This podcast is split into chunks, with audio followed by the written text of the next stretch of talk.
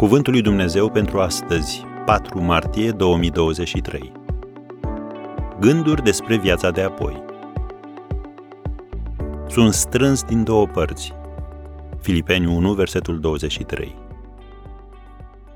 În cartea sa Analogiile naturii, William Jennings Bryan a scris Hristos ne-a oferit dovada vieții de apoi. Și cu toate acestea, mai este neapărat nevoie ca cineva să învieze din morți pentru a ne convinge că mormântul nu este sfârșitul. Dacă planul Tatălui este acela de a atinge cu puterea sa divină miezul rece și inert al unei ghinde aflate în pământ și de a o face să răsară la o nouă viață, va neglija el oare sufletul omului creat după chipul creatorului său?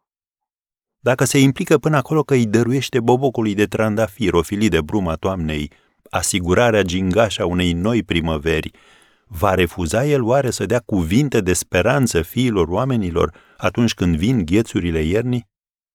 Dacă materia, mută și neînsuflețită, dar totuși schimbată de forțele naturii într-o multitudine de forme, nu poate să moară niciodată, Sufletul omului va suferi oare anihilarea după ce a făcut o scurtă vizită ca musafir regal în cortul acesta de lut? Nu. Sunt foarte sigur că există o altă viață în afară de cea pe care o trăiesc astăzi. Am încheiat citatul. Apostolul Pavel a scris aceste cuvinte. Dacă trebuie să mai trăiesc în trup, face să trăiesc. Și nu știu ce trebuie să aleg. Sunt strâns din două părți aș dori să mă mut și să fiu împreună cu Hristos, căci ar fi cu mult mai bine.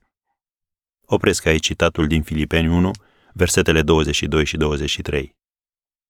Așadar, indiferent cât de dificilă sau de binecuvântată este viața ta aici și acum, cel mai bun lucru nu ți s-a întâmplat încă, și anume zile fără sfârșit în care vei experimenta bucurii cerești. Deci asigură-te că ești gata de plecare într-acolo, când sosește clipa.